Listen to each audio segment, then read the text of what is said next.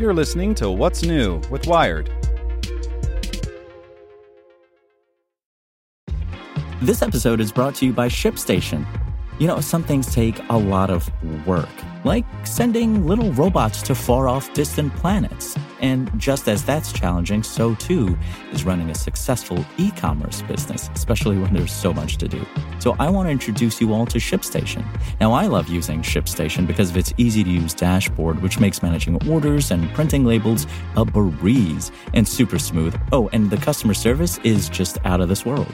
It's exactly what you need to help grow your business. Sign up for your free 60-day trial at shipstation.com slash technews. That's shipstation.com slash technews. This podcast is supported by Tools and Weapons, the podcast hosted by Microsoft Vice Chair and President Brad Smith.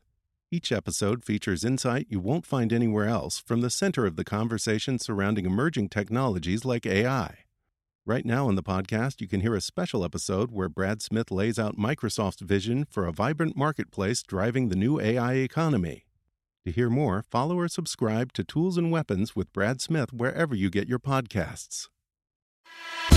Here's today's spoken edition of Wired. Five Toys to Teach Your Kids the Basics of Engineering by Elizabeth Stinson. Today, learning about science and tech is all play, well, and maybe just a little work. First up, the XYZ Printing Da Vinci Mini Maker. You don't need to be a fab lab rat to work this simple 3D printer. Kids can design their own objects using free software or print a pre-designed trinket. Costs $250 and is good for ages 14 and up. Next, we have the Kano Pixel Kit. It's no retina display, but Kano's 16 by 8 pixel grid still dazzles. Make the LEDs glow using Kano's simple web coding app. Program the screen to display weather and stock data, or just create pixel art. It costs $80 and is suitable for ages 6 and up. Cubetto is next, a nifty kit that works like a physical command line. Each colorful plastic block represents an action. String multiple actions together on the board to make a program that the little mobile bot obeys. $225, good for ages 3 and up. Number 4 is Lego Boost. It combines regular blocks with motors, lights, and sensors so kids can construct robots, like guitars and kitty cats, that come to life. It doesn't work like magic, though. Making the bots move requires some basic programming, which LEGO stealthily disguises as playtime using a fun, interactive mobile app. It costs $160 and is good for ages roughly 7 through 12. And finally, we have tech that will save us dough universe. Now, electrical engineering is hard, unless it involves malleable Play Doh.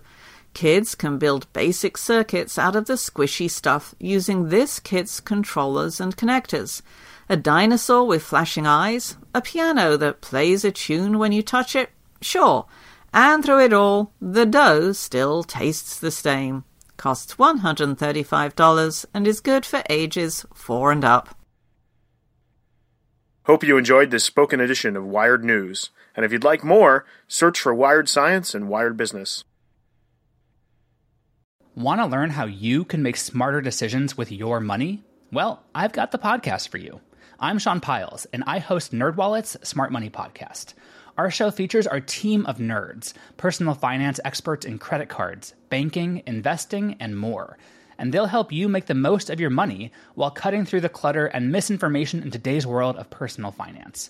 You'll get clarity on strategies to help you build your wealth, invest wisely, shop for financial products, and plan for major life events. Listen to NerdWallet's Smart Money Podcast wherever you get your podcasts.